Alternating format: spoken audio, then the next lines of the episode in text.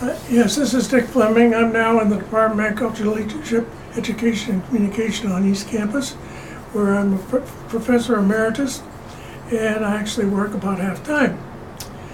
UAAD has been, meant a great deal to me. I came to the university here on East Campus in 1956, and about five years later, I was asked to take an opportunity on city campus in what was then the Department of Public Relations. It's now involved in marketing promotion. This provided an opportunity for me to meet a great many people on city campus, many of whom I had never even seen because on starting out on East Campus, I spent a lot of time obviously on East Campus, but also across the state in our various agricultural regional centers all across the state, as well as working with extension staff in the counties, all the way from Omaha to Scotts Bluff. So UAD provided an opportunity for me to get acquainted with some of the rest of the university, and I thoroughly enjoyed it. I was involved in various committees. When I ended up as the pres- past president, one of my most interesting activities probably was developing a training program for staff. This was supported by the university very well, and uh, we did some things that probably couldn't have been done otherwise. We brought in visiting instructors to provide the uh, training programs. And one of them was so popular that more than 100 people signed up and we couldn't handle all of them. So that was kind of always a high point for me and it's been an enjoyable organization for me throughout the years.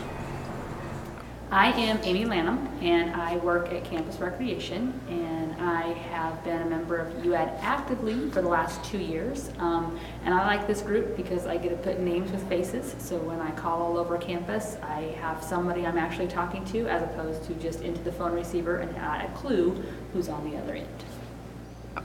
I'm Charlotte Frank, and I work in Human Resources, and I've been a member of UAD for nine years. I've been at the university for nine years. And coming here, uh, at that point in time, I worked in a very small unit and didn't feel connected to the university, and I had a supervisor at the time who got me uh, turned on to the, the group, and I became a member right away, and it's been wonderful, especially now that I'm in Human Resources, making these contacts and having those as I am out in the different departments.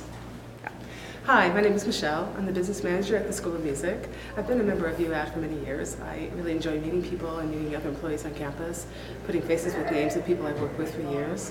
I also like the professional development opportunities that are given, and I'd like to encourage you to become a member as well. I'm Deb Dalkey, and I'm a past president of UAAD. I work with operations analysis here on campus, and what I love about UAAD is the networking opportunities and the ability to be able to work with all of the people here and to get to know them outside of my function as a in my job, and also to get to know them as individuals. So I would encourage you to come to UAAD and join us in the fun that we have in getting to know one another and to learn more about the campus.